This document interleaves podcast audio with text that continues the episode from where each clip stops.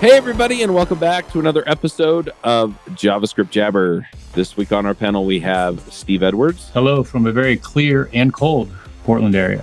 AJ O'Neill, Yo, yo, yo, coming at you live from sunny, beautiful, snowy Pleasant Grove.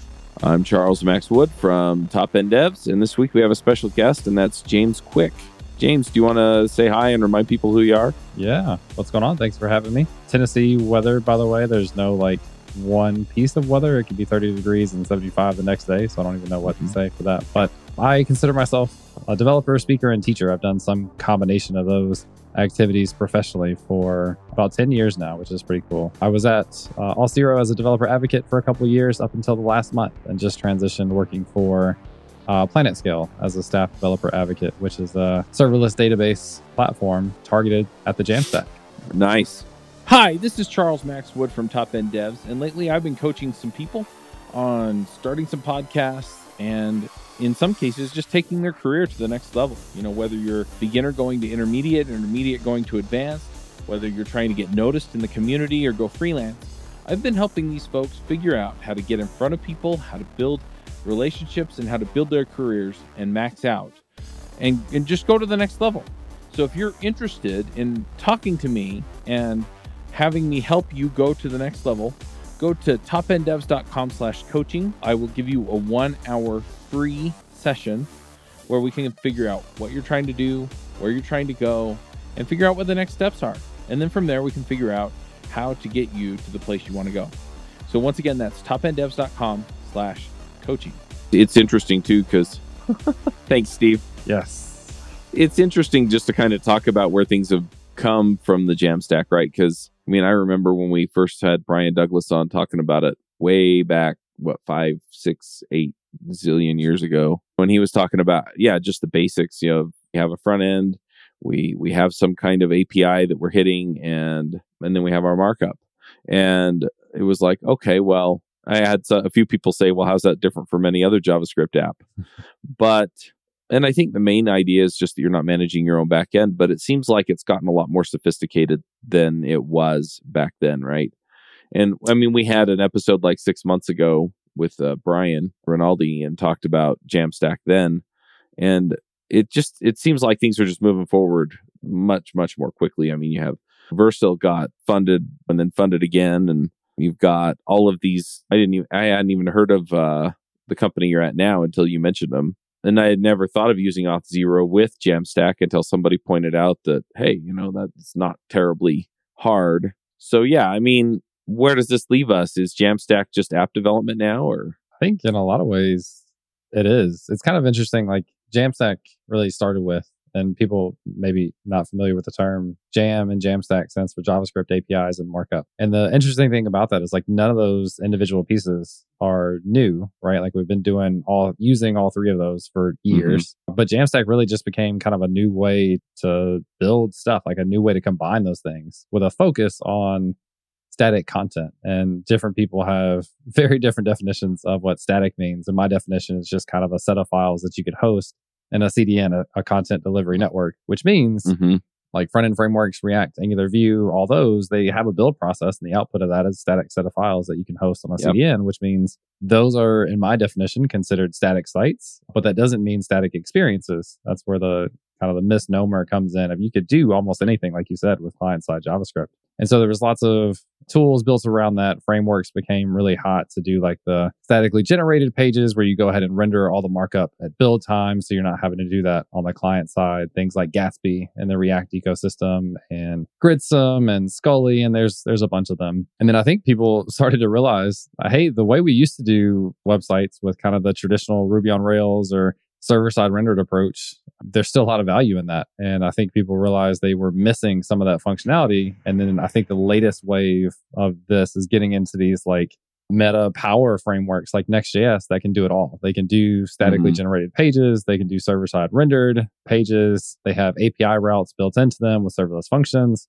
So yeah, I think more and more of the tooling is coming the tooling the products and the knowledge is is continuing to progress where a lot of the stuff that i see being built at least new is leveraging a lot of those concepts. Yep absolutely. Well it's it's funny too because yeah, I mean, you you get the next JSs. Before, I mean, it felt like Jamstack was just you have a static site generator, and you drop JavaScript on it, and now you have like a full framework like Next.js or Scully. I mean, yeah, Yeah, I think what's kind of happening is as people realize limitations in the Jamstack, they're just going out there and solving those problems. Mm-hmm. So like there was like with I use Gatsby for my personal site. And if I needed some sort of like server side components to that, I could do serverless functions on Netlify as an example. Didn't have anything necessarily to do with Gatsby. I could just do that in Netlify.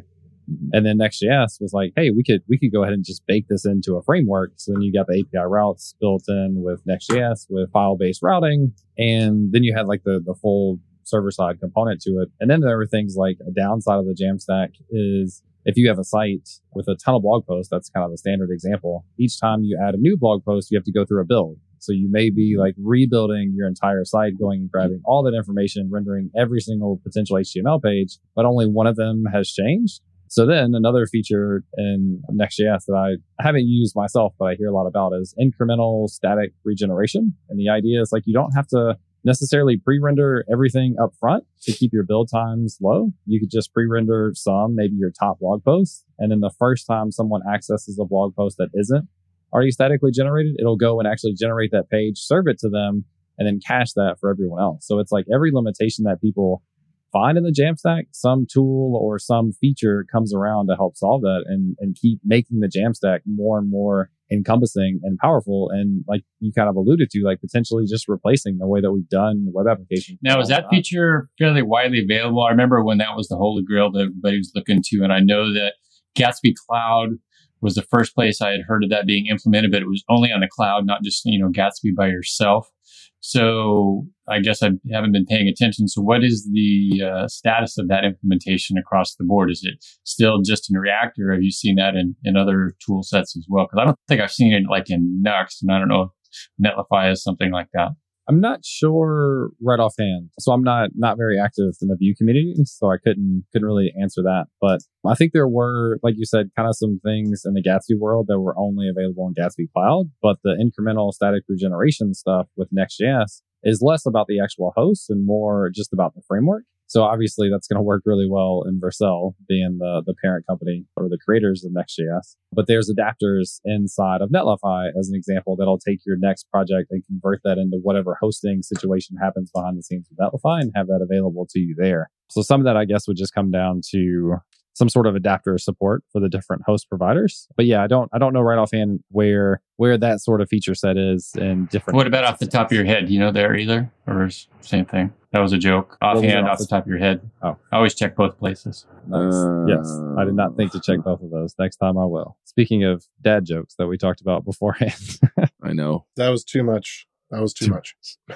but the idea of incremental builds has been around since Jekyll, since the very first static site generator ever. It just is difficult to do because the the two hard things in computer science are naming things off by one errors and caching, right? Maybe a little too much build up on the drum there. I didn't do that You one. Wanted the I didn't drum do that. joke, not the drum roll. Anyway, I- so yeah, I did. that- it's been around in in every iteration of the static site generation since before it was called Jamstack or static site generation. But it's just it's a hard thing to do. It's a hard thing to get right because, for example, a lot of blogs have word clouds and they have relevant articles.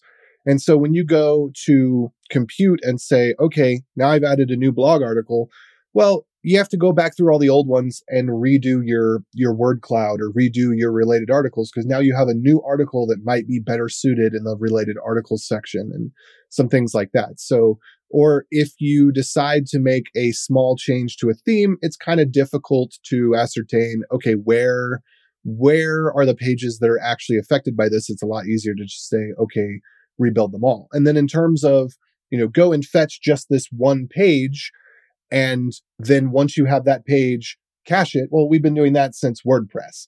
So the wheel of time, it keeps spinning along. But these, it, it, as far as, you know, is, are, are these technologies standard? Well, yes and no, because they come and they go depending on the framework and depending on what the um, desired outcome is. If we want to lean more towards performance or if we want to lean more towards uh, making sure that we don't have caching errors, et cetera, et cetera. Yeah, I think I think that's like that's the really interesting part to me of where Jamstack just started with like just static stuff and realized all the things that you just said and realized that some of the those solutions have been around. How do we kind of bake that into this modern, lack of a better word, methodology and tool set that we have? And that's where they just keep like whoever they is, the community and tools and platforms just keep adding functionalities, honestly, in a lot of ways to get feature parity with what we'd already done, right? But the benefits, a lot of this is like the biggest thing for me is developer experience. Like I'm not having to deploy a WordPress backend. I'm not having to deploy a database. There's lots of DB as a service companies. I'm not having to deploy a server at all. I'm not necessarily having to write full server code. I just write these serverless functions and magically things work. So kind of like bringing all those things into this modern ecosystem, I think is is kind of the fun of it. But yeah, in a lot of ways, it seems like it's just just playing catch up with the things that people were already used to. Yeah. What one thing that I'm wondering about here, because you know, as we've kind of been playing catch up, you know, we're talking about cloud based databases for Jamstack or using Auth0 or something like that for authentication with Jamstack. I mean, I've been building top end devs. I've been putting things together so people can get you know courses and series and stuff like that. And initially, I was going to try and put it on like a Next.js, and I just I couldn't figure out how to get all the pieces to bolt on as quickly as I could just build it out in Rails. But I'm wondering, you know, so let's say that we're building a, real app, right? I want to go and I want to build something where it's like, hey, you're signed in, you can see what you can see. If you're not signed in, then you can, but you can only see what you're permitted to see. Payments is another thing where I'm going, you have Stripe Connect, which kind of, no, it's not Stripe Connect. Is it Stripe Connect? Anyway, so you, it'll just link out to Stripe and you pay and you come back. So I guess that just works. But I've, I, I have my backend generating that link because it has to know this the secret. And I guess you could do that with serverless. I'm just trying to figure out like how do you actually go build a Jamstack app that's actually an app and not just static stuff with fancy frills on top of it. Does that make sense? Yeah, I, I think that's that's what it is though. That's the the J is JavaScript and the A is APIs, and that's the fancy frills on top, and M is the markup. Well, now you're starting to now you're starting to see tool sets though like Isles yeah. And there's a couple other ones that we've been, yeah, yeah, the stuff where you can, you know, have your static and then you're sprinkling areas of interactivity. I think a pop, Astro, I think is another attempt at that. There's a, there's a number of ones that are out there for, you know, having the Jamstack and then sprinkling the app yep. type yeah, JavaScript where, functionality on top of that's that. where so much know, of this stuff needed. comes from. Like we, we talk so much about static and the Jamstack, but we forget like most of the time with a lot of these frameworks, you still have the ability to do rehydration, which is like you have a static page. And going back to, I think AJ, you brought up like the idea of like related posts and that sort of stuff. One, one thing you could do is you can have a statically generated page for the content itself for like just the blog post. And then in JavaScript, like dynamically go out and query what should be the related post. That way you don't necessarily have to trigger redeploys. You can have a function on the back end that, that does a query by keywords and then just sends back the most relevant uh, post. And and the cool thing is, like while you're loading that information, the user's reading the article, so they don't even see that that data isn't necessarily displayed because they're not at the bottom of the article yet. So there's there's the ability to take this front end JavaScript and do anything that you had been doing with a single page app or just with a JavaScript app in the past, but still get benefits of either or both server side rendering and static pages. And like the building of like real applications. I think what's cool is now like you have these pieces to pick from because these companies dedicate themselves to security or database or image optimization with Cloudinary or sending text messages and voice calls with Twilio. Like there's all these services where that's what they do.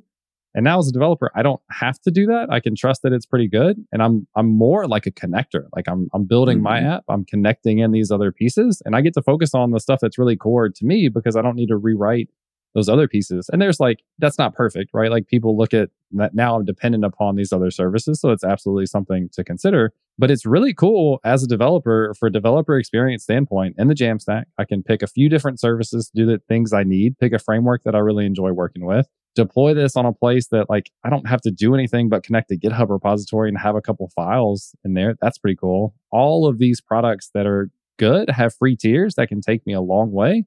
And so like if you're paying any money to host an application in the Jamstack, hopefully you're making money by that point because the, the free tiers are so good that you can go a long way. So I think that's mm-hmm. really empowering for people that now they can start to build actual real applications with functionality, not have to know the nitty gritty details of everything behind the scenes, not have to build it all themselves, but be kind of up and running quicker than they have ever been before and cheaper than it's ever been before too. So one thing that I'm wondering about, and I'm just trying to figure out how, like, because you you kind you kind of alluded to this being a connector thing, Mhm. and I, I'm kind of liking it, and my brain is kind of fitting the little Lego pieces together as far as how how this might work, right?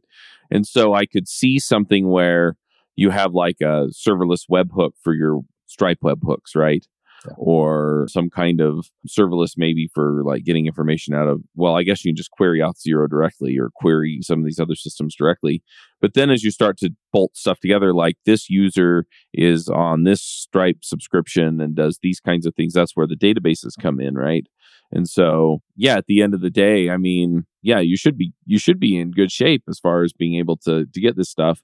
And so then all you're really doing is managing permissions one way or the other and permissions on your data database or data source. Yeah. And the I'll give you a semi concrete example of some of the stuff you just talked about. So Jon Meyers, who is a developer advocate at Supabase, has been doing like really, really cool stuff. Supabase is a really cool product. Um, I was going to say it's called tutorial. Supabase, like really?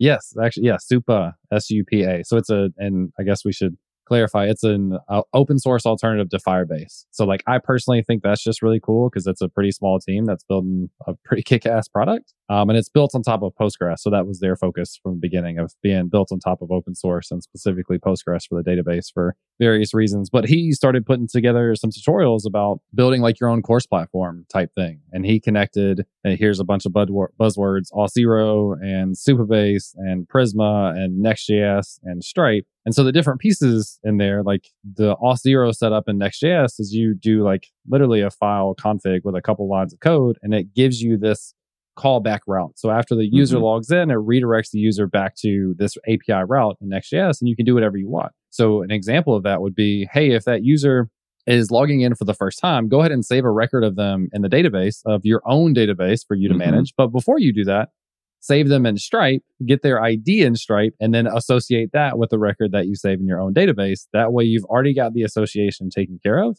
And then you can have them buy a product. It redirects over to Stripe. It sends a callback to Next.js. You've got another serverless endpoint where you can handle that callback. You can do take information in there to then update your database with the information that comes from Stripe.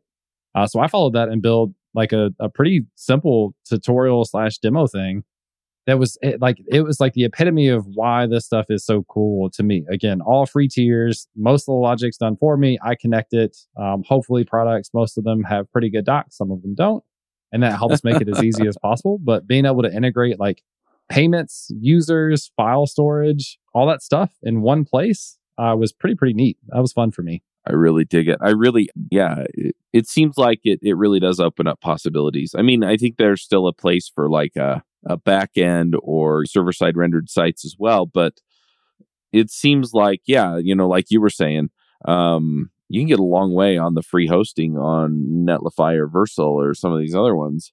Um, and just kind of use some of the basic features and then, you know, maybe pay for your serverless time or something, depending on how their plans are set up and yeah you just hook all this stuff up and you know you you you run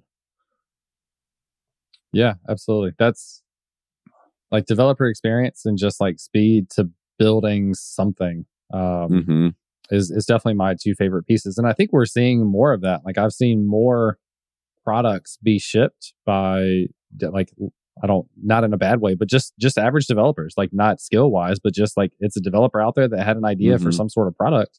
And a ton of those have been shipped. Like some of it's just COVID, people have more time, but the tools are getting better. They are able to build something quicker. And if it's a product that they sell, like they're in that free tier and scale up. And then by the time they're actually having to pay something, at that point they've made money to cover those costs easy. Um, and that's been really fun to watch. I haven't really done much of like the entrepreneurial side myself yet outside of like content and selling courses. Hmm but that's one of the things one of my goals i mean not like right now but to build some sort of saas product at some point um, and try to kind of scale something out that people end up using and get value from. Yeah well and i mean when you you you're talking about like like pushing stuff up i mean um you know just my experience with deploying applications that i've built in rails or express or something like that you either wind up having to figure something out like a Heroku or something like that. That's kind of the easiest way to go. Heroku, I think, uh, I'm using DigitalOcean uh, app Mhm. thing for some of my back end hosted stuff. But this stuff, I mean, you almost literally just push it into the Git repo, just like you would do for a Heroku, except Netlify just picks it up and builds it. And like you said, it's free, right? Mhm. Uh, I mean, if I put something on app platform on DigitalOcean or on Heroku, I usually have to pay for it as soon as I'm putting it up. And the other thing is, is if my app builds just slightly different, then I, I have to go customize it. I have to go tell it what to do differently.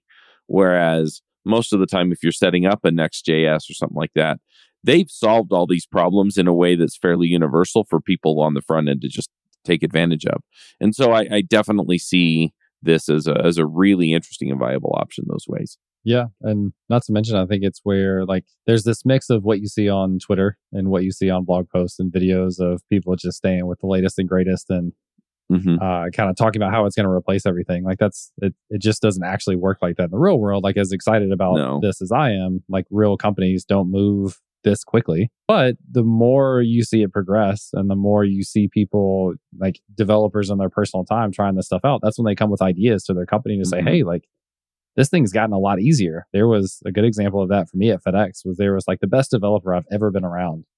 Um, would would basically just um, write everything from scratch and we were using java and spring boot uh, or we were moving to java and spring boot from just um, java and Mhm. uh, there was so much built into the, the framework of spring boot that replaced like a, a ton of this person's code and they didn't want to they would still rather build it out themselves but we were just looking like we don't need to do that anymore like this is taken Right. care of for us so yeah i think the more more people see it the more people try it out people take ideas and they go to work and that's how you kind of see that momentum start to build and build, especially as companies start to adopt uh, the different technologies. Look at something like React. React was something that so many companies stayed away from, or just the idea of a SPA framework for so long. And now every app that I hear of that's being rebuilt is built with React or a single page application framework. Whereas five years ago, people were still really debating about that. hmm So I think we've established that you can build real apps, quote unquote, real apps with Jamstack. I guess my next question is: is where are things going from here? I mean, what what capabilities are being added to just kind of take things to the next level? Is it sort of the some of the hardware features like Bluetooth and stuff like that, or is it are, are people building a different kind of app that we just don't think about, or are they incorporating blockchain? I mean, I'm I'm real curious to see what what, what you're seeing coming next. Yeah, blockchain is is a topic that is I've never spent any time with, well beyond me, so I don't have any guesses or insights there. One of the things I don't know that this is necessarily changing, but one of the limitations in the Jamstack, specifically with serverless functions, is the ability to have like a socket connection for Mhm. streaming data to and from a client. That's one of the use cases that I have come across in a couple of kind of demo apps that move me away from the traditional serverless function route and go to a full Node Express API uh, backend Okay. in Heroku or something. And the reason is that these serverless functions spin up and spin down. Um, so they like come up, they answer your request, and then they go back down and disappear. And they do that constantly. Like every request that comes in, it's like, all right, here's a new function, and now it's gone because it's done with its job. So it doesn't really have that ability to do uh, do those persistent persistent connections. So that's one of the things that I am kind of curious to see, like how and when that gets solved in a reasonable way. Another aspect of that, this is kind of relevant to PlanetScale, the company that I work at, from a serverless database connection perspective. Uh, with these serverless routes, serverless functions, again, they spin up and spin down, and so you're not maintaining this database connection long term. You're having to kind of connect and drop over and over again, and potentially as your app scales, that's like lots of connections happening at a Mhm. time individually. So one of the things that Planetscale does is kind of abstract the idea of connection pooling, and you're not having to manage any of that stuff itself, and it can handle. I think we advertise kind of like infinite connections, but like tens of thousands have been tested in some of the stuff we've done connections. And so I think technologies, whether it be database or anything else that help support this idea of serverless functions and update the way that they work or the way that you work with them or the API or whatever to support building all those gaps, potential gaps that we have. That's one of the things I think that I don't have like specifics, but I think that would be a goal for a lot of companies is just how do we integrate into the environment that people seem to be moving to? Yep. So one, two things. One, there's actually a really cool example of a static site using persistent connections, which is snapdrop.net. It's essentially an airdrop for everybody. So it, it has a very airdrop-ish interface. It the, the only server component is that it tells you what other computers are on your network based on your IP address and the the port that you're connecting from. But it's all the file transfer and messages happen between uh, using WebRTC. So so there's no backend component necessary for it. So if you're building a game, well, if you're going to scale out to thousands of users, it probably wouldn't work. But if you've got you know a, a small game or something like that where you want to have a few persistent connect- connections, the WebRTC model will actually work for that, depending on your use case. And then uh, the other was the thing that you just said, which now I don't remember. I wanted to know more. What what what do you mean by the? You said something to the effect of as we build these things out, we we're trying to figure out who knows how to move toward it or, or something like that. What, what do you uh, mean by that? Yeah, I guess the idea of like we kind of talked about Jamstack in some ways has just been like working towards feature parity. So moving people in this new direction, mm-hmm. hopefully with a lot of benefits, but not having all the solutions that were previously available in regular server side rendered component or projects. So I was saying like as as we start to see more apps moving the serverless route, the potential limitations of using serverless, like my perceived limitation of socket connections, which I have a question about Snapdrop in a second. And then a, a, few other things like connections to databases and that sort of stuff. I think more products are going to evolve themselves to match the needs of people that are in a serverless architecture. All architectures have servers. that is true, which is one of like, and I, I talk about this when I give talks on serverless. The serverless doesn't mean that there isn't a server, right? There's always servers behind the scenes. The serverless aspect of that is just from a developer perspective, I don't care about the server behind the scenes. I don't have to patch it. I don't have to update it. I don't have to deploy yeah. it. I don't have to take it down. I don't have to write code specifically for the server. I just write like a function in the magical case of like Netlify and Vercel and other hosts that do this really well. And that function is literally hosted as an API endpoint for me without me having to worry about it. So serverless in that case is just, I don't have to worry about it, which again goes back to developer experience. If I'm learning to, to program and want to build something, that's less that I have to learn and that much quicker for me to get to the point where I have something that I can share with people. I say this in every episode where we talk about these things. So, so my obligatory pushback on this is the complexity of learning how to do simple express apps on DigitalOcean is so incredibly low. I don't think it's worth the additional complexity of learning a dozen other services to save $5 a month. Because if you're worried about saving $5 a month so you can use something that's free, but you're going to take on all that additional burden. And, and I guess maybe it's different because maybe you're coming from a perspective where you only want to focus on HTML. I'm, I'm from node I'm from node. So for me, you know, if I want to be able to do something custom and I have to read all this documentation, and I have to figure out what these workarounds are and I have to figure out how to tie these things together. I'd rather just put up a route write a function or two, have the thing do what it's supposed to do, you know, and be happy. So I, I push back on the idea that serverless is less complicated because to me, serverless is more complicated. It's more magic. There's more stuff hidden away. You know, just putting up a, a, a simple caddy web server up on DigitalOcean with Express is just, it's dirt simple and it's dirt cheap. And I'd much rather pay $5 a month than have to deal with you just so much extra stuff to avoid paying five bucks. Yeah, I'll reverse pushback if that's if that's allowed. yeah, um, you totally can. Yeah. So I, I don't think it's please, please, please. I don't I don't think it's a direct correlation between saving five bucks a month and like doing all these integrations, right? So there are certainly some differences of doing an express server yourself and doing not doing express and just doing serverless functions. But the idea of having to integrate with all these other services is that's if you want to. Like you don't have to. You could still do feature parity of what you would do in Node Express almost the exact same way. There are limitations, but almost the exact same way in serverless functions. And I think one one thing to consider too is like that would be this would be your approach coming from your background. So you are very comfortable with Node and Express. If you're looking at someone who's never done backend, instead of having to teach them, here's how you set up a Node server, here are the different components that's going on behind the scenes. If you're able to show them, hey, there's there's some magic that's going on, but for for you to get started, create this file in this directory. And now you've got that server side component. I think from their perspective, that is easier to get started because there's less to learn. Uh, and this doesn't by any means th- mean that I don't think people should have that experience because I absolutely think they should, but I'm just looking at getting started. So for I your I- perspective of moving to service, like that is more for you to learn because now you're doing it a different way than you've already gotten used to. Well, and you lose all the control. And I, I just don't, it's six to one, half a dozen of the other. I mean, if you're going to say, oh, well, all you have to do with serverless is put this file in this folder and then push, well, that's, that's all you have to do anyway, right? I mean, whether you're doing it with serverless or you're doing it with DigitalOcean or wherever you do it, all you got to do is put a file in a folder and push something. And in the case of if you're running the, the node service yourself and you don't have something to have it restart automatically, you either have to set something up for it to restart automatically when you when you add new files or you have to manually restart it. But a lot of that stuff, again, I've said it before, so I, I won't drag on too long here. But you know, this idea that servers are complex and you have to do all these updates and that, that's not the way that it is anymore. You know, it just like the the way that front end code has changed.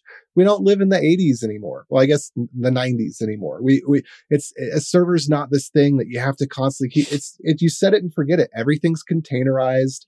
Everything's virtualized. So a server instance is standalone. It's going to be secure. It's it's not like it was back in the 90s where there would be a mail server and a time server and and 60 services that are all open to the public internet. If you remember back in the days, I don't know if you're old enough, but you remember back in the days when you used to get online on Windows and then Windows messages would pop up because the Windows messaging service on the computer was exposed to the public internet. We just don't live in those days anymore. Now when you spin up a server, it's an isolated thing. It has the node service that you that you need on it. It probably has a time client that's built in. And then that's basically it. You don't have to manage all these security patches and whatnot because those things aren't, if you're running a node service, node is the only thing that you have to be concerned about. You know, that's one of the great things about Node and Go and uh, Rust to some extent is the abandonment of shared libraries so that you don't have to think about, oh, what are the 600 possible things that could go wrong? It's just, no, if you need to install Node, you install Node. If you need to update Node, you update Node. And the other stuff is literally not important because you're not using it. So I, I went on longer than I than I uh, intended to there. I'll, I'll, Yeah. Well, I, I think that I think you are absolutely correct. And it is easy from the perspective of of preaching about serverless to over dramatize what it is like, right? So like most of us, depending on where you are, are probably not doing patches and that sort of stuff. But there are instances where if you if you just get a, a VM on the node and you're managing your stuff that way, like you are having to do that. You're having to do everything is yours, right? Like you have a VM. If there's no needs to be updated, that's your responsibility. So there are some there. Well, Um, that- things like Heroku. the same are- thing though. You you still have to update Node even when you're doing serverless because you go in your config file and you reapply and you know so you type three lines here, you type three lines there. that said, I do want to agree with you. There's a lot of good stuff that's happening in the Jamstack space. For example, I think the best use case is stuff that you totally don't care about is intellectual property independent, not a core part of your business, like comments on a blog. No one cares about comments on a blog. It's nice for, you know, it's it's a nice to have, but it's completely unnecessary. It doesn't. It's not where the value is. It's just a, an ancillary way to interact with people. So it doesn't matter if you use Disqus or if you build your own or whatever, because it's so generic that there's no intellectual property value or business value in it. And so why not outsource it? Yeah, as long as as long as that piece works, that's at that point like all you care about. Because then where you make your money or where you do your secret sauce or whatever cliche you want to use is the stuff that you actually do build yourself. Right. And the one thing that I you know, tend towards is you should have secret sauce. And if all you're doing is just linking up one API to another, you you might not have any secret sauce. Yeah, Which you're is easier probably- to rip is- off that way, right? Uh, But it's fine for a blog. You know, if you just Yeah. want a personal blog, I think that personal blogs are the, the most awesome case for Jamstack because you're not running an application. You don't need to know anything about the database. You don't need to query anything in a database. You don't need any custom logic.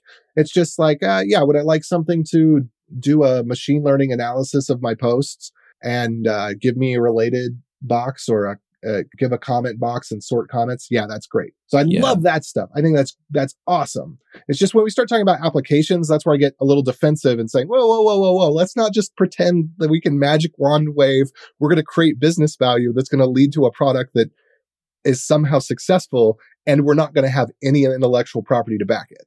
Time is of the essence when identifying and resolving issues in your software, and our friends at Raygun are here to help. Their brand new alerting feature is now available for crash reporting and real user monitoring to make sure you're quickly notified of the errors, crashes, and front end performance issues that matter most to you and your business. Set thresholds for your alert based on an increase in error count, a spike in load time, or new issues introduced in the latest deployment, along with custom filters that give you even greater control. Assign multiple users to ensure the right team members are notified, with alerts linked directly to the issue in Raygun, taking you to the root cause faster. Never miss another mission critical issue in your software again. Try Raygun alerting today and create a world class issue resolution workflow that gives you and your customer peace of mind. Visit raygun.com to learn more. Their simple usage plans start from as little as $4 per month with unlimited apps and users. That's raygun.com to start your free 14 day trial. Well, and I think this is where the trade offs come in, right? Is that, yeah, James, James also said, you know, you're going to have some secret sauce, right? Or at least you probably should. I agree also that, yeah, I mean, if, if you're just bolting all the open internet stuff together to, to create your product, somebody else can come along and do the same thing, right? You, you're pretty vulnerable in the market, in my opinion. But the flip side is, is that yeah, if if you have some kind of stuff that's proprietary, uh, you can do it. The other thing, though, and this is something that came to mind while you were talking about like static blogs and stuff like that, is that I've seen people build like a blog post and then they have some little snippet in there that actually does something. So it's like, here's how to save money on your on your health insurance, right? And so they'll put a little form in there that hits a serverless on the back end and it's real fast and easy and it only gets hit a handful of times a day, but it's useful and people care. And so you get it. And, and I see that as kind of a an easy next stage for the Jamstack stuff. And then as you fold stuff in, Um, you can figure more and more things out and bring in more services if you need to. But the other thing that I've seen both from web frameworks and from a lot of these services is that they all have some kind of limitation somewhere, right? You're going to run into a place where, gee, I really wish that my online database did this thing and it doesn't.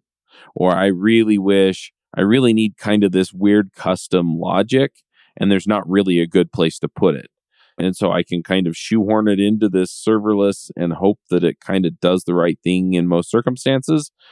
But, and I think that's where you start getting into the place where it's like, maybe I ought to just go build a custom Express app, right? Or maybe I ought to go just build this service in Go or whatever, right? That, that looks really good. And there's nothing wrong with that, right? And eventually you are going to move, I think, into a place where you have some of these microservices out there that are kind of a step above serverless that you're actually saying, you know, I've got some real logic behind this and I'm providing these couple of microservices. And so I don't see any of this as necessarily co- highly competitive. It's just really understanding your problems, understanding what solutions exist, understanding what the limitations are, and then picking the right thing and either custom doing it or customizing what you're pulling in. Yeah, I think that's a that's a great take. And to go to kind of reiterate, I think I think we do we glorify everything that's new. Like people and I Mhm. I do this too, right? And not necessarily intentionally. Yeah, guilty. Yeah, it's just it's just so easy, right? Like it seems Yeah. like it seems like yes, yes, yes. But I'll two examples of this from my experience at FedEx doing enterprise software. We got to the point where like two things were really important: CI/CD, which was brand new. Like we had basically had nothing CI/CD at the point that I was there, and we'd never done microservices. And these were buzzwords that were kicked around and it was never a hundred percent taken seriously of like it's not just that easy like there are benefits to them but there also are complications with building applications with a microservices architecture versus doing a monolithic architecture like there are Mhm. differences probably a lot of probably more if you're doing it right benefits than not but there's still a lot of learning that goes into it and so even with those the services in in the jamstack space like you said there's probably more integration pain points than we talk about as a collective dev space. So we do glorify and kind of gloss over.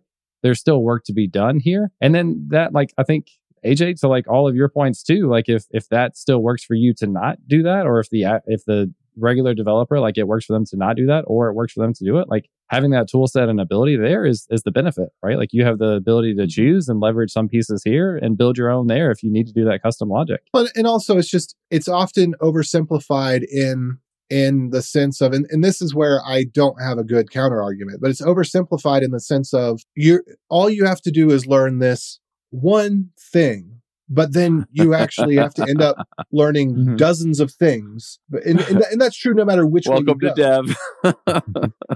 so it's it's yeah it's pro- the promise is oh all you have to do is this one thing but then you actually have to do 12 things or 100 things but uh, the, the good news on the jamstack side is because these are all services that are designed to capture your intellectual property so that they can turn you into a subscription customer is that they're making sure that they have good documentation that's relatively up to date. Whereas but those skills aren't really transferable. You, you don't learn the real Mhm. terms for things. You don't learn how things really work. You don't so you don't you don't learn what what it is that's actually happening. It's just it's just magic but there's a tutorial that get tells you the incantations right? Whereas on the other side the tutorials really suck because it's not profitable to teach someone how to do something that's going to be cheaper faster and better that that they could do themselves without you right? So so there's no marketing team that's hey you could use our jamstack service and we're going to take all your intellectual property we're going to put you in a in a proprietary vendor lock-in or hey here's our other great tutorial on how to do this in the same amount of time or less with traditional technologies where you don't have to worry about any of that. It- no one's going to do that right? It's it just it doesn't make sense as a business model. So although on the on the one side if you learn the core technologies you're better off because you're going to be able to understand how things work. You're going to be able to to get what it is you're doing and what you can do, what the possibilities are. You're going to be, be be better able to make decisions on when you should do choose one thing versus the other. So that that's the benefit to it. But the detriment is, well, it's tough to find good tutorials because nobody, no company is out there saying, yeah, you know what? Don't use our product that's going to lock you in and and take your intellectual property into our system. Here's the escape hatch that makes everything easy for you. Just you know, it's it, no, nobody with a marketing budget's going to do that. And so, and so the marketing on here's this one thing wins out on the uh, the 12 hour Amazon course versus what I normally takes 60 seconds to do in DigitalOcean. And you know, if you read my blog post on it, yeah, there you go. You can do it in 60 seconds too. But if you're just Googling, you know, you come across there's not enough uh, brand strength and here's the right way that's easy to do that gets you done in 60 seconds. And that that's where I totally concede and I have no No counter Uh, argument. Yeah. Yeah, I'll give you a good example of that, I think, from my experience in developer relations at Auth0, and I think developer relations anywhere. Like the goal of Auth0 primarily is for you to not have to care about security. Like for us to just, or for them to do the majority of the stuff for you and do it well and make sure you're secure and all these things. So there's this really interesting balance of like, part of my job is just showing people, here's how you get set up in React with Auth0. We might mention very intimidating terms like OAuth2 and OpenID Connect, but it's like, I'm not going to go into detail to teach you exactly what that is behind the scenes because it doesn't matter. But the caveat to that is, and I think this is something you alluded to, it's very important to understand how those things work Mhm. so that when you have issues, you know how to address them if you have custom integration problems or if you're building stuff yourself, and then you can make an educated guess at which way makes makes the most sense. So that's one of the things that I always do or try to is if I do use a service, I want to do some sort of investigation to see what that looks like to build it myself from my learning perspective. And I like people have different opinions on what's the best way to get started with uh, web development. Do I start with vanilla JavaScript or do I go right into React and just learn it that way? I recommend learning vanilla JavaScript because you can learn React and then you're that much better off learning any other framework because you know how JavaScript works. So I will always encourage people, no matter how good tools are out there with abstractions, that investing some time and understanding behind the scenes is going to benefit you in your career and your development skills going forward. So curious, what did what was your path? Did you learn React first or did you learn JavaScript first? I had no structure to my learning process. I didn't really, I learned very little JavaScript. Well, I, I guess I learned JavaScript first. I was kind of all over the place. I didn't know where to start or what to do. So I started looking at the web I wish that were less camp. common. Yeah. I did the web developer bootcamp by Colt Steele on Udemy. So I got a lot of good JavaScript there, mainly backend stuff with Express, and then bounced around with WordPress tutorials and Ruby on Rails and came back to the Express route. and eventually got into React. So I had written a decent amount, but I, I realized also I was still missing a lot of core React. So things like JavaScript 30 from Wes Bos are just fantastic to just really understand how JavaScript works and how to write JavaScript and then to combine that in React. Now, another thing I've done is I've kind of simulated what React does in demo tutorials that I do in vanilla JavaScript and kind of build my own React thing because it like at a at surface level, it's not that complicated. You take like some sort of string and you're going to put variables inside of it every time you re-render. So I think that sort of stuff is really good practice to actually understand the basics of how a framework or a tool work for you. All right, now I get to derail us. Okay. so going back to Jamstack, one thing that I have found that is really nice about Jamstack, and it's interesting too because like like I said, I'm building like top end devs on Rails, right? But I'm pulling in because it's all server rendered. I'm pulling in a lot of these kinds of things anyway, right? Like Auth0 I'm using for top end devs. You know, I'm pulling in other services. But one thing that I've been working on doing a little bit better, and you've kind of alluded to it with like streaming and stuff, is doing a lot of the PWA stuff, right? And, you know, I'm going, you know, I want web workers where it makes sense. It's funny because I, I don't think they're like the the solution to all the problems, but they are pretty nice in certain circumstances. I want push notifications coming out of my system I want. And so you kind of get the idea that, you know, there are certain things that come pretty nicely. And again, just coming back to this idea of connecting stuff, I found that in a lot of cases when I'm pulling in the kinds of services that we've talked about uh, for Jamstack apps, building your app into a PWA is really, really convenient. And so I'm, I'm, I'm kind of pulling two ideas together because usually we talk about PWAs or Jamstack, but I really think that they dovetail really neatly together. Well, yeah, I think nowadays with yeah today it, it's all coming it's all coming to the same right place. Obviously, the economic incentive is for you to not own your data, so they're it's going to move that way. Yeah, PWAs I feel like are kind of similar to how some of our conversation has been. Mm-hmm. People kind of push back and they're like, "Why would I need that? I've got the web app and it works great." And then some people like PWAs all the way, and I think some of that discussion by people creating content, including myself, around PWAs is not necessarily addressing the question of like how how needed is this? How helpful is this for users? And as much as I think it can be useful for users, I actually don't use any PWAs myself. Okay, well, um, so let's let's define what is a progressive web app. What, how luck. would you contrast the two? Because to me, at this point, they're just it everything's flowing together in terms of front end is just you throw JavaScript and script tags and magic happens. And it seems like every, how is Jamstack not a PWA? Yeah. So, so a couple of specifics. Like, I think the one thing that's most relevant to me is a PWA, typically, whether it's Android or iOS, has the ability to kind of save that address as an icon on your phone. So you can kind of open it just like an app and it basically runs in a web browser that's contained and looks like a regular app. So it gets rid of the Chrome of the browser and that sort of stuff. And although that may seem super simple, like if there's not a native application in the store for your app, but there's a really good mobile website, having that icon there and being able to open that directly mm-hmm. is is actually nice because you're separated from the browser. You're not having to type in the name every time. And then you get some benefits, like if you're doing uh, what's it, offline capabilities or whatever, where if you're making changes to your data, you can kind of cache that in service workers and update that when your network comes back again, that sounds really nice. Like I like the idea of having that. I've still I've I've yet to actually experience that struggle where I've needed it. So as as cool as that sounds, um, I actually haven't leveraged that capability myself in any apps that I, that I use. Yeah, I mean to get that, I think you just need the manifest for the PWA. Yeah, there's yeah, that's but, basically the difference. But the offline storage, which if you're pulling the data in with your JavaScript or your framework anyway, is it, it's an extra step or two in a lot of cases. Sometimes it's more complicated than that. Fair, uh, that's a fair point. But you know, in a lot of cases, you just pull it in and you store it in your uh, offline storage. You use your service workers to speed it up. You um, a lot of these others are, are really kind of optional, like like the push notifications and things like that. Some of the other sort of hardware integrations that you can do out of the browser. But for the most part, I mean, you could do some pretty powerful stuff. And what's nice is that it, yeah, it gives you that nice experience on the phone because you are playing in a little bit more performance constrained arena there.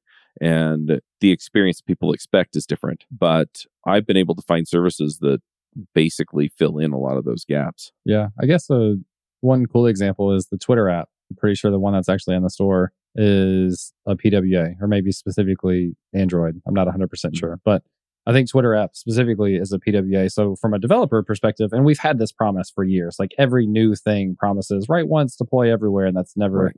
quite the case. Um, but It that worked a way Java. for like, yeah, but that that is the case for the most part. Like Twitter wrote a good website that's responsive, and more or less you slap on like the manifest, and now you've got a native application on the phone, and there's like a little more to it, but for the most part, they add a little bit. Now they've got their mobile app experience and they're not having to maintain two code bases. So, like, I feel like that's almost cliche because every time that comes up, there's always more to it. But there is a benefit where if you've already got a good website, now you can add a little to it and you've got this mobile experience that Mhm. works as as good as the the native website that's kind of what it is. And if you don't cripple the website in the first place, it can just work as good as the native website without adding anything. Now, my, my least favorite thing is, well, it is responsive websites. I hate them. Part of it's because I have an iPhone SE and uh, no one stops to think maybe I don't carry a full size TV in my back pocket. Maybe I actually have a phone because no one sells phones. Everybody sells phablets. But Hey, my I- phablet fits in my front pocket. Thank you very much.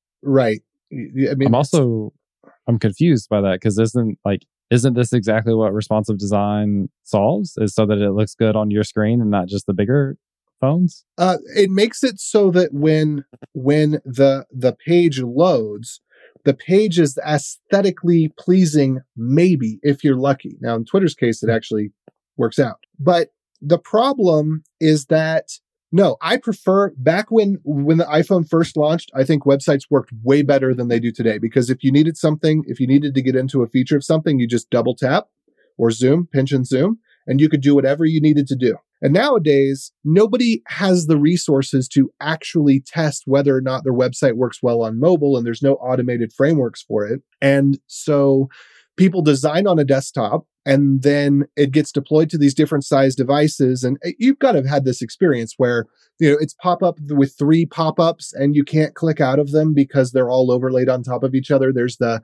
the cookie pop up and then there's the subscribe now pop up and then there's the have you checked out our latest thing pop up and and you literally c- can't click the x's because it's just off centered by you know 10 pixels and so the x is off screen and then you try to rotate your phone and you you can't click the x that way because now it, it's too many pixels up and you can't scroll because the pop-ups are in the way it, it, so this is my experience with 50% of websites are, are completely unusable on an iphone se so I, I can go to twitter twitter is one of the websites that works really really well and it makes sense because Twitter is really stupid. It's just a wall uh, or a feed Well- or a, what do we call it? I think I think you said a couple of things that are important, but I think I think AJ just wants a new internet for Christmas. That said, I think the biggest problem that you're running into is that, like you said, they're designed on the desktop, and anymore people use their phones primarily. And so what they should be doing is it should be the main view should be the mobile view, and then it should be responsive from there to the bigger screens, not the other way around. And I think that's where you run into those issues. Um, just but but it's a design issue. It's it's not.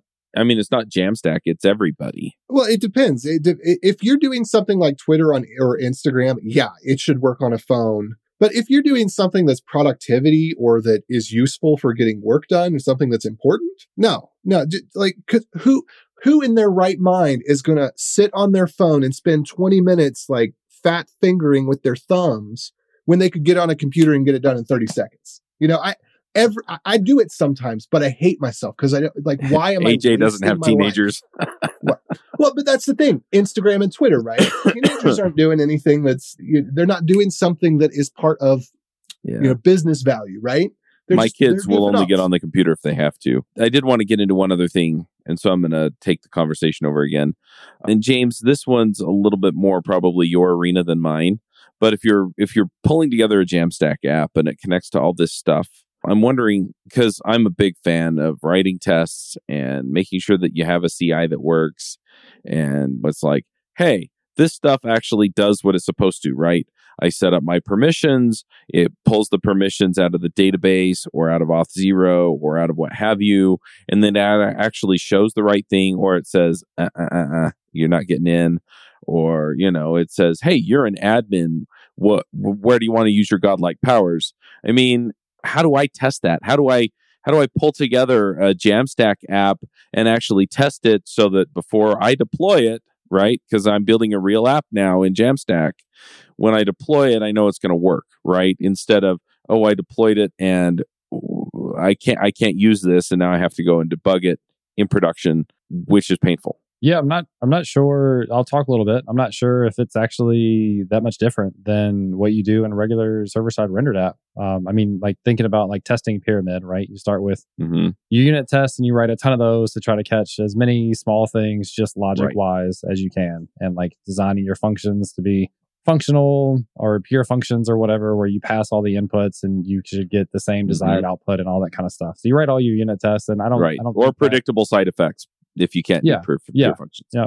so yeah, I mean that I think relatively stays the same. I think what what's really interesting to me is doing like end to end testing with something like Cypress. And, Mhm. and I'll first caveat by saying like I am I actually don't have much experience with testing. Um, I could probably talk about it, but I don't have a ton of hands on experience. But Okay. Let's say you go through your CI/CD pipeline. I'm going to shout out PlanetScale again, just because this is a neat feature. PlanetScale has this idea of branches for databases, so they're very similar to what your branches would be with code. So in your pipeline, you could go spin up a branch, you could go populate it with data, and then connect to that thing in your deployed application with an environment variable for database URL. So all that's being creative on created on the fly. So you're deploying your app as part of the build process or before the build process, you create this branch in the database, populate it with dummy data, and then run your end-to-end tests on the front end before you actually deploy this thing so that from your from your application that you're running or you deployed in kind of a staging environment or whatever run end-to-end tests that's actually connecting to a database. You know what the expected inputs and outputs are. You know what the data is that you populated into your database. Now you can run those end-to-end tests just like you would have for the most part in kind of your regular server-side rendered applications have that be a part of your pipeline? And then yes or no did it work? Decides whether or not it actually gets deployed to Mm. production space. Um, so I, I, you can help me understand if there's pieces of that that are different that i'm not addressing but i think a lot of those same concepts still apply just in it's just a little bit different application that you're working with No, that Well, makes sense. I don't with- naturally reach for Cypress when I'm testing. Uh, I Well, that's tend not the- to write new those as much. But yeah, Cy- Cypress is the new one, right? It's only been around what two? Well, popular. It's only been popular maybe one or two years. uh, longer than that, but still. Popular though. Not Yeah. that not it's a it's a big people one have- now how long Yeah. it's been popular people have know. known about it now, you know. Yeah. But also, I think that's a, another one of the benefits of the Jamstack is that do you really have to do that much testing? Okay, because you're not writing anything custom, and these APIs that have been written, well, they've already been tested by eh, the the, the other 10,000, 100,000 million customers that are using them. So how how much how much testing? I'm cringing over here. Uh-oh. I want to know what works. Well, well, yeah. Obviously, you need to go. I, I guess as you build it, as you build it, Yeah. You get to a point where, okay, I built it. It works now. Do, how much testing do you need other than that? Once you know, okay, I got this data from the user. I passed this data to to the API. The API gave me a 200. Okay, I'm done. What what else? I mean, I guess all the testing at that point would be. Can can I put it in a in a virtual phone simulator that makes sure that it's actually possible to click the buttons? Well, Yeah, that I that's a usability test. I think I think what we're boiling this down to though, and I really like the idea of the Cypress tests or something like that. I mean, I use something else from my Rails apps because it's mostly server rendered, and so I can hmm. intercept it in different ways.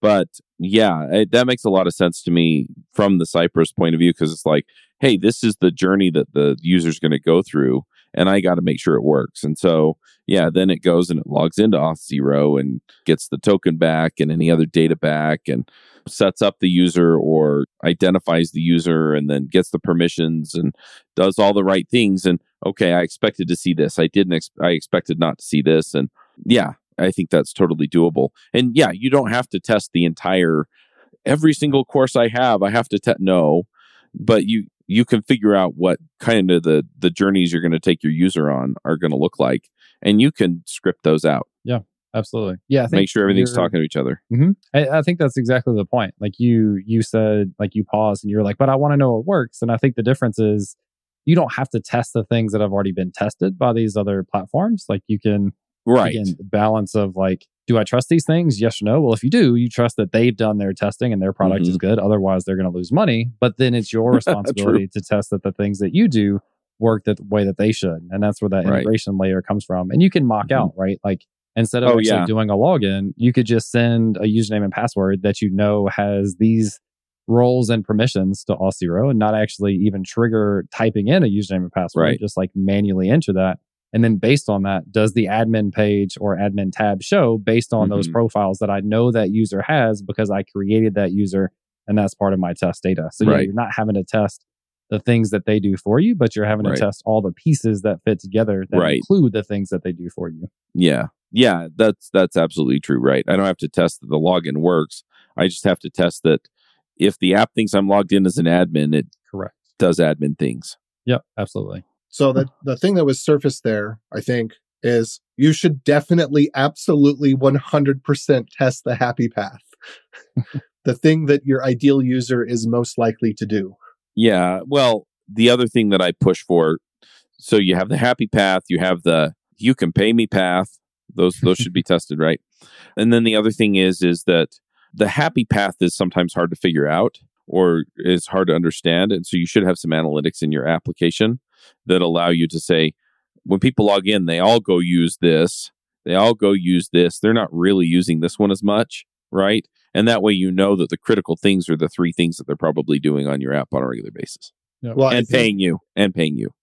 if if you yeah, but the the happy path should not be hard to figure out because that should be the reason that you created the thing.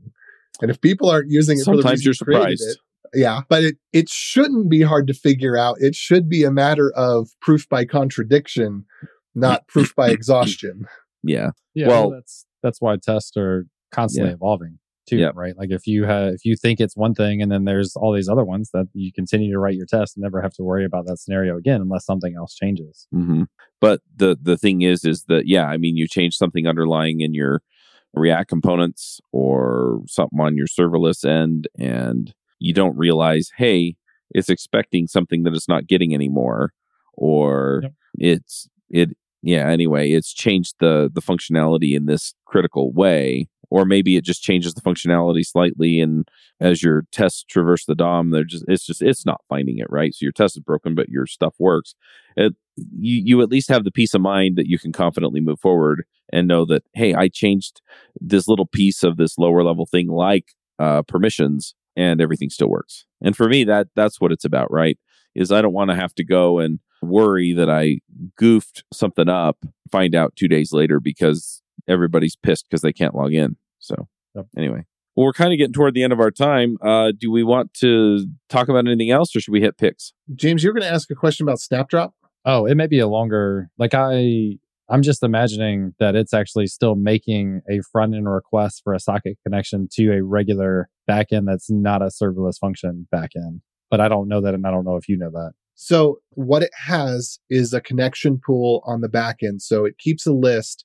Basically, it takes the IP address that it, that things come from, and it keeps a list of everything that's at that IP address, and it serves that to the front end. So that is something that is persistent that could not be done in a function because it doesn't. function. It Yep. does.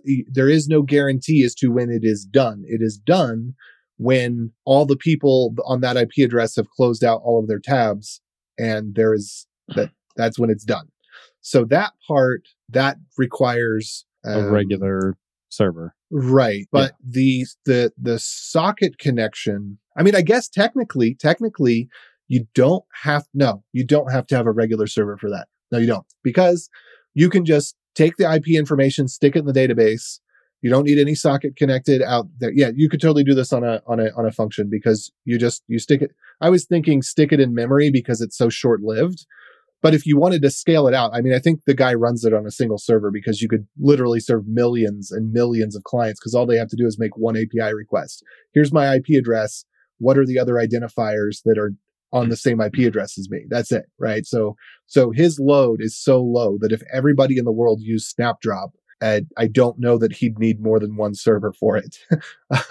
But I think I think it has to like the actual socket connection that gets created. And again, I think this should be for later on. I'm just curious from a technical perspective. I think that has to be like your traditional server because if you no, have a server, a socket connection, and a serverless function, it's going to go away. No, there is no, there is not a socket connection on the server side. So what happens is there's there's two things that the hap, the happy path everything's going the way that it ought to go is that you get back the URL of the other the the web the WebRTC URL of the other client. You get that back, and then you just connect to them.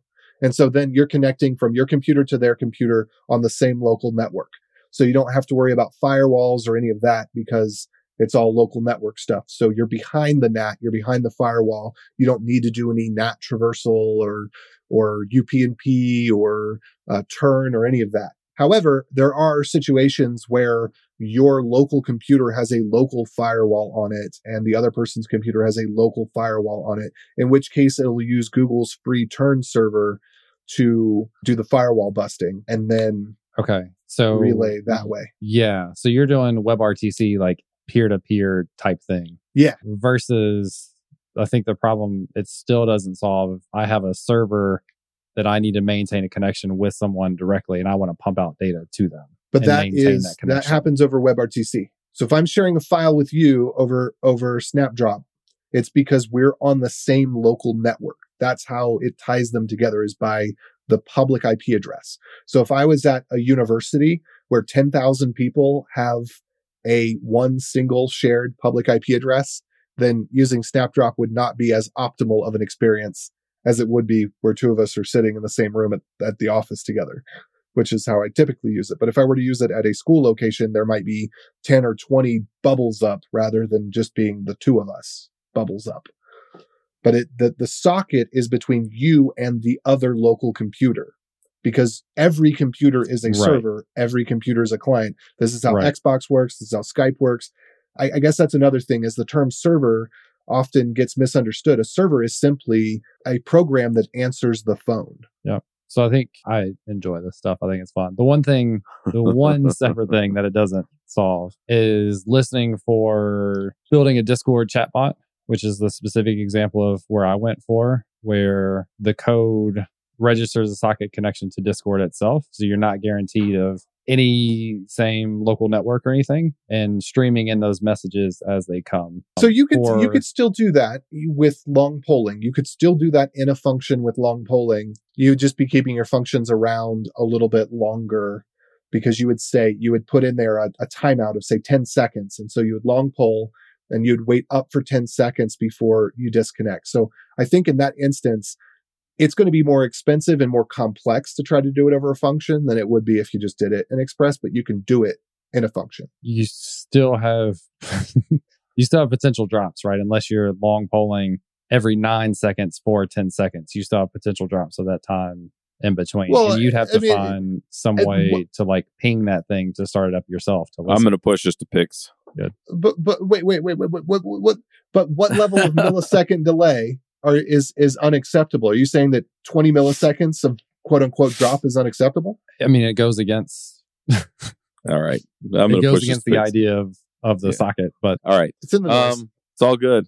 Hey, folks, this is Charles Max Wood from Top End Devs. And lately I've been working on actually building out Top End Devs. If you're interested, you can go to topenddevs.com slash podcast and you can actually hear a little bit more about my story about why I'm doing what I'm doing with Top End Devs, why I changed it from uh, devchat.tv to Top End Devs. But what I really want to get into is that I have decided that I'm going to build the platform that I always wished I had with devchat.tv and I renamed it to Top End Devs because I want to give you the resources that are going to help you to build the career that you want, right?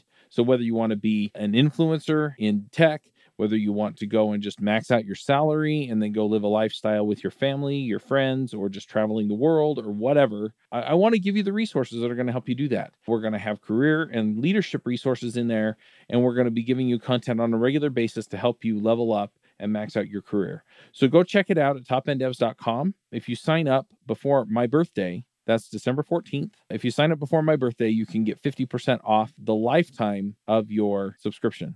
Once again, that's topenddevs.com. Hey, Steve, you want to start us off with picks? I would be ecstatic to start us off with picks. So, first actual pick before I get to the high point of any of my podcast episode. Uh, I saw this tweet a couple weeks ago on Twitter, obviously, uh, using the web app, by the way, for the, you know, not any other app.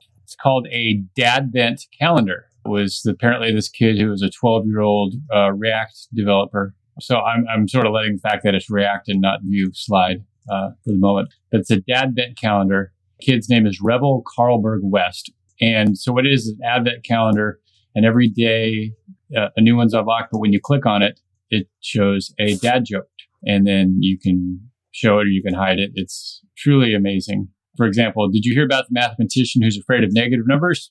He'll stop at nothing to avoid them. So not all of his jokes are up to my high standards, but but it's really a cool little app and anything with dad jokes I like. So uh, dadvent.rebelcw.com. I'll put links in the show notes. Now for today's dad jokes. I was in a hotel recently and I met some chess enthusiasts. They like the game of chess. And, but they just kept bragging about how good they are at the game. There's nothing worse than chestnuts boasting in an open foyer. You got a chuckle? Thank you. Then in the news, I read a, a story about a huge food fight that took place at a seafood restaurant. There was battered fish everywhere. And then finally, uh, the other day I was walking along and I saw a man getting mugged by two dudes, so I stepped in to help. He didn't stand a chance against the three of us. thank you, thank you. So those are my picks for the week. All right, AJ, what are your picks? All right. So first of all, Snapdrop, because we talked about that. It's an airdrop alternative. It obviously cannot do beam forming antenna transfer like airdrop does. So you're not going to get gigabit speeds over Wi-Fi with it. But for transferring files that are less than a gigabyte, it's uh, pretty darn good.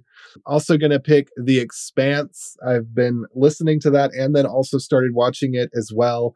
I will have to say uh, you know, if you want something done well, get Netflix to do it. Amazon is all right. You, you know, the, the gist of the story comes through, but the special effects, ugh, Stranger Things just puts TV shows in a whole nother world that's closer to movies. And uh, Amazon doesn't quite do that. But yeah, I've been, I've been in, I, I think, I think the book on this one might be a little bit better than the show, but it's interesting to see the the show for context and and season one seemed pretty good season two and uh, but anyway yeah, the, the Expanse, Leviathan Wakes, pretty cool. Definitely some language there, not something you can listen to around the kids, unfortunately. Some other things on the show, but also, so we talked about this a little bit. There's there's a, a video Kai Hendry did that's called "Happy Paths Should Be a Video," and uh, he, he's just kind of kind of rambling around some ideas, but I think I think that his ideas are good ideas. So I, I'm gonna say you know, check that out if you're interested in it. He's just venting frustration about an experience that he had with a website where it seemed that uh, he, the, the goal wasn't clear and the way to do the thing that it seems that most people might have come there for or that you're or whatever it was you were expected to do wasn't clear. And so i thought he had a cool video on that. And then i i picked up some new monitors. Well a new monitor another one's on the way the dell s2721 qs it's uh i guess their s series monitor 27 inch the 2021 edition and then qs because it has an adjustable stand instead of a fixed stand or something. But basically i'm moving away from my apple thunderbolt displays because they are starting to show their age, especially with the M1 computers. And Apple's just not doing a good job of making sure that things are staying backwards compatible. And who knows when they're going to come out with an affordable display again. And the Dell S2721QS is basically, I think it's the same panel as what's in the Ultrafine that everybody loves, except that instead of paying an extra $400 to have it pre-calibrated and to have a hub inside of it, you just, if you want to buy multiple of them, you just buy a calibrator and then you buy a, uh, you know, a, a hub so that you can connect to it. And then you're only paying $300 for the monitor instead of paying 700 or $1,000 for the monitor. And you're getting pretty much the same monitor, just, you know, it, just less, less money and not all the fluff that you don't need if you're setting up multiple monitors. Because if you're setting up three monitors, you certainly don't need a USB Thunderbolt, USB C hub or whatever in each single monitor, right? Anyway, and then on that normal stuff, just for anybody that is looking how to simplify their developer experience and get it easier to install the tools that you love, webinstall.dev.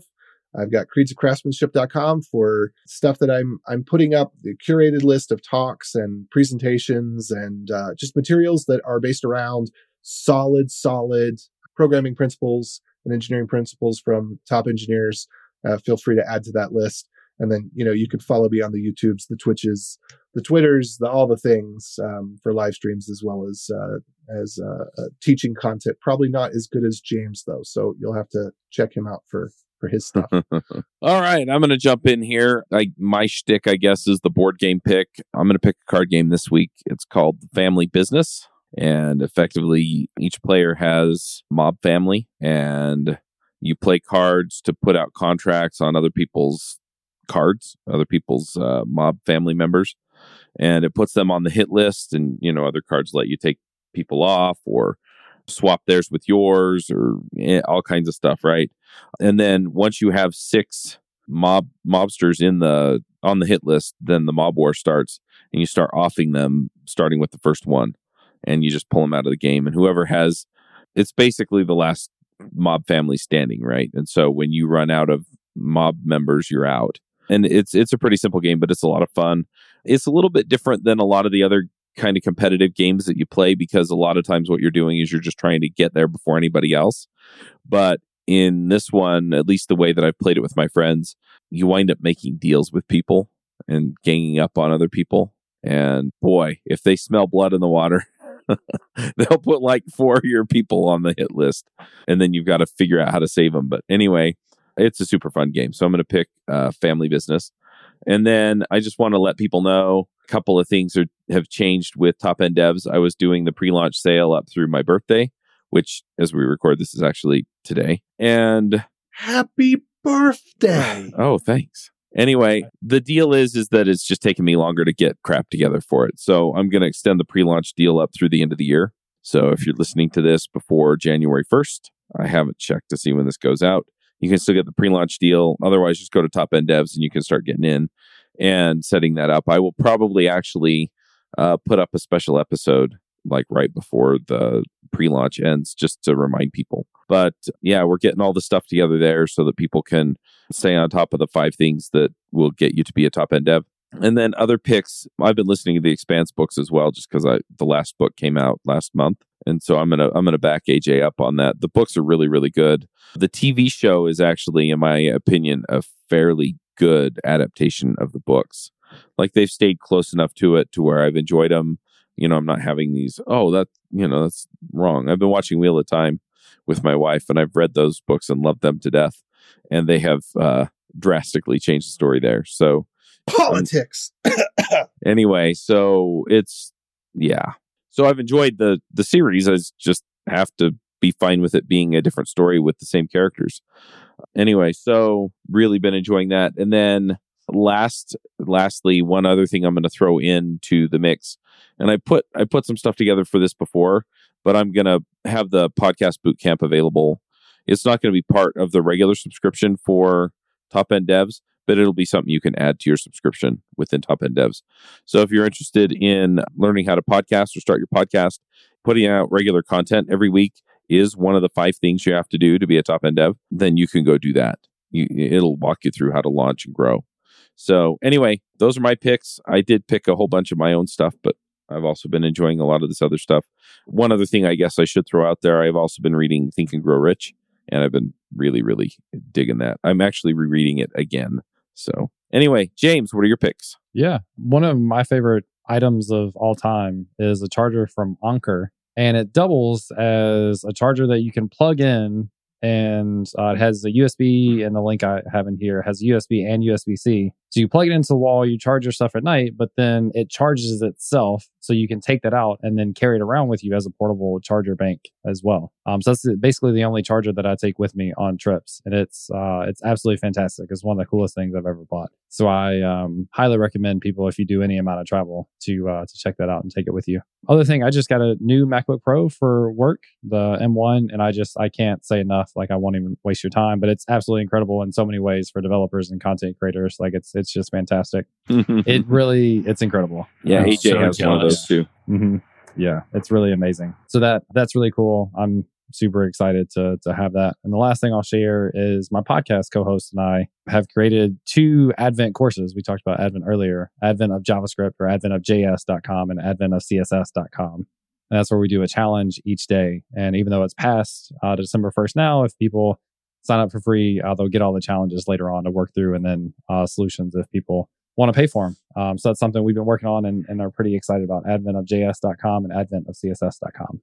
Awesome.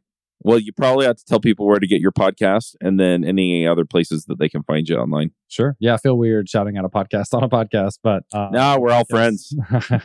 the podcast we run is compressed.fm and it's uh, weekly episodes about web development and design. And then I am James Q Quick on most things TikTok, Twitter, that's my YouTube, uh, that sort of stuff. Yes. Oh, We refer I'm to those shameless, as so shameless plugs. Everybody else can be too. I'm shameful, but I'm shameless about it. All right. Well, this has been fun. Thanks for coming, James. yeah, absolutely. Thank you for having me. Appreciate it. All right, folks, we're going to wrap it up here. Until next time, max out. Adios.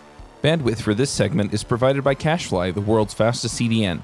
Deliver your content fast with CacheFly. Visit C A C H E F L Y dot com to learn more.